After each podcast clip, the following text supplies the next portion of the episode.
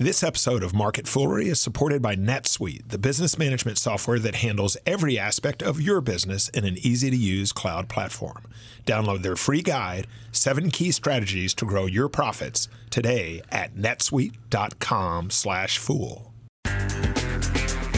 It's Wednesday, September 4th. Welcome to Market Foolery. I'm Mac Greer, and I am joined in studio by Motley Fool analysts Emily Flippen and Jim Mueller. Welcome. How are we doing? We're doing Hey, Mac. fine, Mac. Well, happy Wednesday. We got lots to talk about. Tesla trucks. There's some buzz. The buzz is growing that Tesla may be unveiling a pickup truck very, very soon. We'll get to that. And we're going to talk cheaper iPhones because turns out the more expensive iPhones not selling quite as well as they once did. But let's kick off with Google and reports that more than half of the U.S.'s state attorney generals are gearing up for an antitrust investigation into Google's advertising. Now, Emily, we're expecting an announcement, according to these reports, next week. And this happens against a context where there are a lot of other Google investigations. We've got a House Judiciary Committee looking into Amazon, Apple, Facebook, and Google. We've got a Justice Department reviewing big tech. Yeah, and we've got the EU. Where does it end? And what do you make of the state investigations? Well, first of all, I love covering rumors on this show. Uh, although it seems like these rumors, given all the context you just described, might have a little bit more veracity to them. Uh, it's no surprise that they're going after Google. And mind you, it, it could be other companies as well. So Google, obviously an advertising monolithic company, uh, but the other big guy is Facebook as well. So I don't think any big advertising company is really out of the crosshairs here. But it begs the question of what are we looking for, right? Um, what is the outcome from investigations? Is it a breakup of companies like Google? Is it a breakup of companies like Facebook? Um, I tend to think not. I think that's what some lawmakers may want, uh, but the issue does become partisan at a point. So I think that what we're looking at here is probably going to be a, a stifling of these companies' ability to acquire, to innovate, to expand their market share when it's already so great. Um, when people think about Google, it may not occur to them how big it is in terms of its its advertising business. But Google not only essentially owns search in the United States, but they also own YouTube. So all the ad-based you know videos you see on YouTube are also coming from Google. Google owns AdSense and AdWords, um, all of these platforms that roll with advertising and, and external sites as well. And they're advertising their own products on top of it. So it really does uh, pose a lot of conflicts of interest. Okay, so let's get at that because I want to share a quote from Louisiana's Attorney General Jeff Landry, um, and this is about what we we think is going to come down with all the state attorney, attorney generals next week. Here's what the Louisiana Attorney General has to say.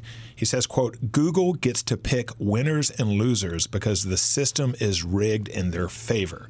Continuing down this road will kill online publishing, or." Google will control who stays and who goes. It's a pretty bold statement It right is. there. it but, really is That's why I shared it. But I have to uh, wonder if uh, some of this thinking isn't stuck in the 20th century, even in the 19th century. Mm-hmm. Uh, the, the breakup of Ma Bell, the breakup of uh, Standard Oil, those are all 20th century uh, stories and early 20th century for the, uh, Standard Oil, and that's and that's more where the monopoly uh, was built up and imposed upon the customers. Here, with with Google and Facebook and the others, the monopoly is being chosen by the customers. In that, um the for Amazon, people are going to Amazon to buy. Uh, people are advertising, uh, going to Google to search, and that therefore, and Google's search engine is the best, or near the best if it's not the best. And so the advertisers are going where the eyeballs are. So the, the company is not imposing the the, the monopoly. So no harm other. is being done. I, I wouldn't. oh harm's happening harm's ha- probably happening, and you can argue that uh, they're collecting too much data, but people also vo- freely volunteer that data. They uh, they turn on their tracking on their iPhones uh, or, or smartphones so that uh, uh, they can get the advertising for the stores they're walking by and so on. So how much harm is being done, whether regulations need to come in and, and force a breakup or something like that. I don't know. It's it's a sticky it's a sticky issue for sure, and we have to figure out what uh, what the best outcome is. But I'm not necessarily convinced a breakup is the solution. Okay, so I'm a Google or Alphabet shareholder. Should this weigh on my investment thesis at all, or do you just see this as as noise? Unfortunately, I think the space is almost naturally monopolistic in the sense that Google is the best aggregator of eyes, aggregator of search, and that's as a result where the advertising revenue goes.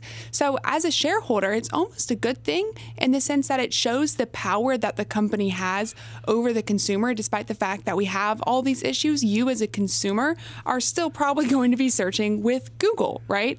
So, while I am concerned about the penalties, we just saw a penalty come through for Google. Um, I think it was they reached an agreement with the FTC over um, some advertising issues they had geared towards kids, and the penalty was a $170 million fine. That's less than 1% of their advertising revenue for the quarter. So as a shareholder, when I see this relatively light slap on the wrist for what could be a big, not only privacy issue, but advertising issue aimed at kids, it does make me wonder if the penalties and when the penalties come down, if they're actually going to have a material impact on the business. Slap on the wrist, that's a slap on the pinky. Yeah. Let's move on to Tesla. Let's talk Tesla trucks. Now, a tweet this summer from Tesla founder Elon Musk said that a Tesla pickup truck could be just two to three months away. So, kind of cryptic. We don't know exactly when, but the anticipation is building. And Musk has already mentioned some details. He said the starting price for a Tesla pickup will be below $50,000, which is actually very affordable for a pickup. And the truck will have a range of at least four, 400 to 500 miles. Okay, Jim. We should also add that Ford also working on an electric version of the F-150, Right. which happens to be the most popular vehicle sold in the U.S. last year. So it is game on. What do you make of a Tesla pickup truck? So I, I think there are three concerns, uh, but uh, before I get to those, I want to add a couple of more interesting stats here. Okay, so you mentioned the Ford 400 to 500 mile range. Uh, that is with six people, presumably six adults in the cab, including Andre the Giant, Okay, who is seven four or seven- seven five? depending on who you ask. Uh, yeah, uh, I believe Musk was the one who said that Andre the Giant could fit in the driver's seat, which implies a very large cab. I'm six foot three, and I have a hard time fitting into some driver's seats. Uh, not not of pickups, but of, of other cars. Okay, so roomy interior. We like very that. roomy interior with uh, enough for uh, six people. Uh, 300 and a, and this is the one that, that kind of surprises me. A 300,000 pound towing capacity. And for comparison, this year's model of the F150, the 2019, has a towing capacity with a special configuration of the truck of th- only 13,200 pounds. Okay? Wow. So to put that into context, as if everyone knows the size of a dinosaur, the T-Rex. So the Ford can haul about one T-Rex down the road which is a lot. which is a lot. Okay. But Tesla is is saying that they're going to be uh, able to put 20 T Rexes on your trailer, and the truck can haul it down the road. Oh, hold on there. So you're saying if I need to haul multiple T Rexes Yeah. of an F 150, can't get it done? No, not at all. Well, oh my what are we going to do? We have to buy a Tesla now. Oh, to to put in uh, more familiar context, 300,000 pounds is about the weight of four fully loaded semi trailers. Uh, semi trucks with trailers, uh, with a gross vehicle weight of 80,000 uh, pounds apiece. But here's the thing. So, I, I hear all of that, but the F 150 is so iconic. It is. Ford is so iconic that I am incredibly skeptical. What's the word beyond incredibly skeptical? That a Tesla pickup truck will will make it, especially in rural America, because the moment they announce, the moment they bust out this truck, if I'm Ford, I'm like, keep your powder dry. Our truck is coming out in a year, or in four months, or in two years, and I'm getting very specific. I don't know what the word beyond totally uh, skeptical is, unless somebody out there with a Roget's thesaurus can tell us. but uh, my issues with this is when. Okay, uh, the Model Y is not even production yet, right? And and that's not expected until next year. And when might be the truck actually be delivered? They're not. They're, uh, Musk isn't saying that it's going to start production. It's going to be unveiled, which means on a stage in a prototype uh, and all that. And look how pretty it is, and start placing your orders today, folks. Uh, so when two, three years from now, maybe that gives a lot of time for companies like GM, Ford, uh, and Chevy to uh, to uh, put out their own trucks. The price fifty thousand dollars. That's about mid range for a pickup truck.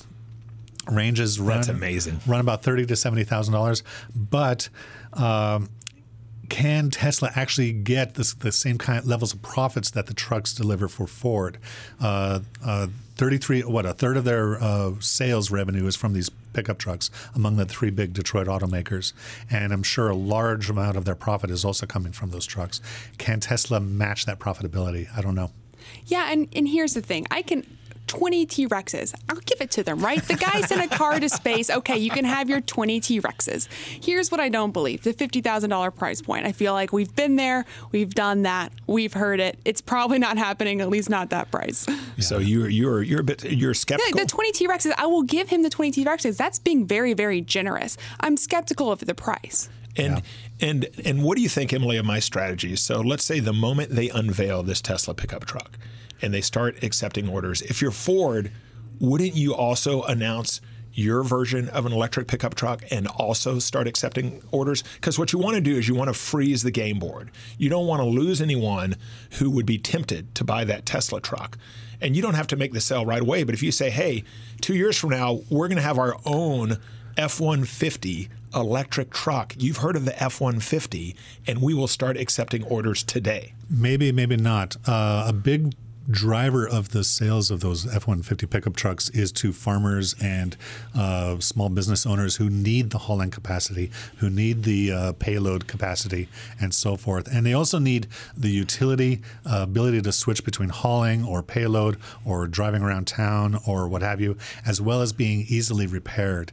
Uh, and for farmers, uh, easily repaired on site.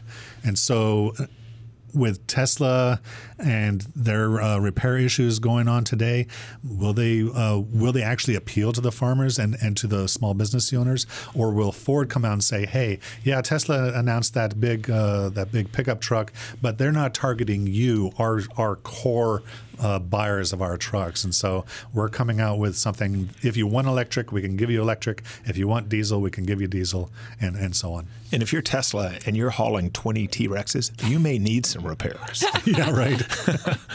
okay, um, one one more bank shot for the Tesla story quickly, Emily. Tesla owners in China asking for refunds after Tesla got a 10% tax break. What do you make of that? Well, I would do the same thing. Wouldn't you pass that savings on to me? But there's no way Tesla's actually going to be doing that. You know, they worked hard for that tax break. That was, I think they're going to put them in a 25% tax bracket if they didn't get a, a cut there. So all of their auto parts. Um, but no surprise there. I think that consumers want a little bit of that that refund. Never hurts to ask. Never that, hurts to ask, so exactly. That, so that was actually a sales tax ref, uh, uh, break that uh, Tesla doesn't have to charge anymore and pay to the Chinese mm. government. Uh, they are going to be uh, still subject to December's uh, proposed 25% tariff of importing cars, which is a big reason why uh, Tesla is building that factory in Shanghai. And before we get to our next story, I want to say thanks to NetSuite. Now, if you don't know your numbers, you don't know your business. But the problem that growing businesses have, the thing that keeps them from knowing their numbers, is this hodgepodge of business systems. You've got a system for accounting, you've got another one for sales, another for inventory. What a total mess, taking up way too much time and sucking up too many resources. And that is where NetSuite by Oracle comes in. It's the business management software that handles every aspect of your business in an easy to use cloud platform, giving you the visibility and control you need to grow. With NetSuite, you save time, money, and unneeded headaches by managing sales, finance, and accounting, orders, and HR instantly right from your desktop or phone. That's why NetSuite is the world's number one cloud business system. And right now, NetSuite is offering you valuable insights with a free guide, seven key strategies to grow your profits at netsuite.com slash fool. That's netsuite.com slash fool to download your free guide, seven key strategies to grow your profits. netsuite.com slash fool. And for our final story, let's talk iPhones. Let's talk cheaper iPhones. Apple reportedly will introduce a new low cost iPhone in 2020. Now, Emily and Jim, you may have heard iPhone sales slowing a bit recently. So that may be playing into this story. And I am proudly rocking my iPhone 6S with a battery life that seems to last, you know, somewhere between 18 and 20 minutes. So I may be in the market for a new lower cost iPhone. But what do we think of this news? I think that uh, well, Apple's done this before. So they've uh, when they launch out a new version of their iPhone, uh, they lo- will lower the price of their previous versions. Uh, they did. Uh, they came out with the iPhone SE back in 2016 uh, at 399, uh, 349, 399, something like that was the the price point. Uh, the current price of the iPhone 7 is 449, I believe, and but the new iPhone X 10 however you pronounce it, uh, is a thousand dollars starting price. I understand, and so next Tuesday when they have their announcement of the, all their new products, uh, they're they're expected to announce a, a, new phone that has a processor upgrade, more cameras. Uh, you can do uh, ultra wide angle shots if you get the right version, uh, better face ID. I, identification. And something I, I, think is really cool sounding is live video editing. As the film, as you're filming the video, you can edit it and, and crop it and resize it or, or wow. color correct or whatever. Uh, I don't know um, if that is already available on uh, Android devices, but I've noticed that uh, what Apple brings out is often what's already on Android. It certainly was with my Android S8, uh, my Samsung S8. But they make it seem like it's new. Yeah, they, the they brilliance do. They of do. Apple. they do. Um, so next year they'll likely uh, come out with a cheaper phone, possibly the S.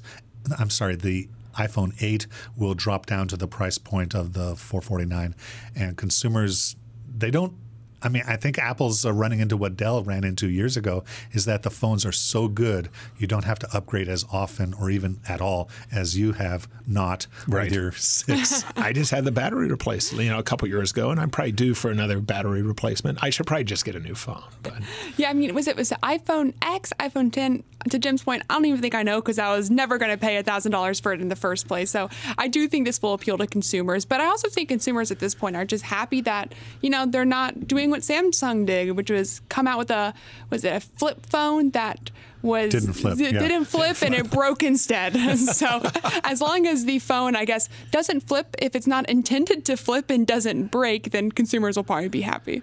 But Apple does need to do something. They are certainly losing market share. Uh, according to Gartner, they have a 10.5% market share after the end of uh, the June quarter, and shipments had fallen 13.8% year over year uh, over that.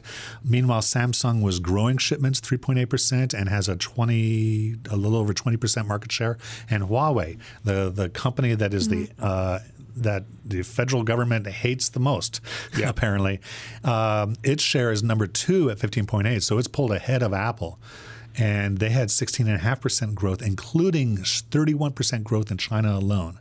And I'm just wondering if that's not possibly a reaction to Huawei being hated upon by the U.S. government and the Chinese consumers saying, "Yeah, we'll buy it anyway." Well, Huawei also has a very, very strong international presence around other parts of Asia as well. I actually just got back from a trip to Tajikistan, Kyrgyzstan, Uzbekistan. Huawei stores in all of those places. Didn't see one McDonald's, by the way, wow. but saw lots of Huawei stores. So if that tells you anything, it's that Huawei has has penetrated a lot of developing countries much better than Apple has. Well, let's wrap up with the desert island question. You're on a desert island. There's not a lot going on, so you just you're gonna you're gonna buy a stock and you're gonna hold that stock for the next five years. As you said, not and not your much choices on. and your choices are exactly your choices are Alphabet, the parent company of Google, Tesla, or Apple. Ooh, I'm gonna go with Alphabet. I think the company's market share and leadership position in the advertising space is so big and that there's not a compelling reason for the consumer for Alphabet to be broken up. So I'm going to go with Alphabet. You're not gonna you're not gonna go Tesla, Jim? Nah. I will also have to agree with Jim that I, w- I think I'd be buying Google at this point. Um, I just think about how important they are to everyday life. And to Jim's point, this is a, a consumer facing company and consumers love the product. So I think it would do great detriment to the consumer experience if something like Google were to be broken up. Do you think, in terms of stocks we talk about, is, te- is Tesla the single most polarizing stock? It feels that way. Definitely. It feels like you've got people on both sides. And someone is going to be fabulously right and someone else is going to be fabulously wrong or maybe not fabulously maybe it'll just kind of have a have a if it if What it if it's just a middle out, of the road performer, right? What if Tesla, 10 years from now, it's not the car maker, but Yeah. it's also not But bankrupt? it just It's doesn't feel it's like like trucking Musk. It doesn't feel like that's even an option. I feel like he's like go big or go home. That's true. So it's either going to succeed beyond everyone's wildest expectations. Like 20 T Rexes or no T Rexes. Exactly. There's, there's no two T Rexes for them. I'm going to push back on your framing. I mean, right and wrong. You, you, right or wrong is not the way to look at it. You're you should be looking at it as how can I make money investing in this company? That's true. Do I invest as a short side? That's or what do I meant by right long- wrong.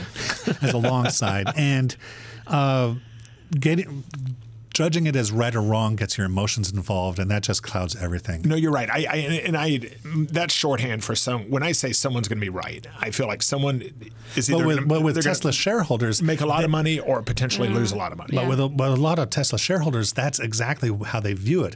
I'm right because I own the shares. Okay, so you think And the emotions get in the way? I think they do. Unfortunately, yeah. Well, I think they need. You need to hear more things like 20 T Rex towing capacity, because then I'm like, okay, you know what? That gets me interested. But then I'm looking at my F 150. I don't have one. But if I had an F 150, it's going to take a whole lot for me to get rid of my F 150 for a Tesla pickup Like truck. 19 T Rexes, maybe? I don't know. I just like you know. I mean, how many T Rexes at the end of the yeah, day? how many- do you how many need- is your do you breaking need to point? pull? but here's Yeah. another one. Uh, instead of 20 T Rexes, what if you want two space shuttles? Wow. Mm. Wow. More See, compelling. bring, bring in the modern thing, and hey, SpaceX might be interested. Yeah, yeah. I, I guess it depends. When is the all electric F one fifty coming out? Because I'm I'm mm-hmm. curious. I don't know, mm-hmm. but I know they're working on it. It's game on. It'll be fun to watch. Jim and Emily, thanks for joining me. Thanks, Thanks, for Mac. having us. As always, people on the show may have interest in the stocks they talk about, and the Motley Fool may have formal recommendations for or against. So don't buy or sell stocks based solely on what you hear. That's it for this edition of Market Foolery. The show is mixed by Dan Boyd. I'm Mac Greer. Thanks for listening, and we will see you tomorrow.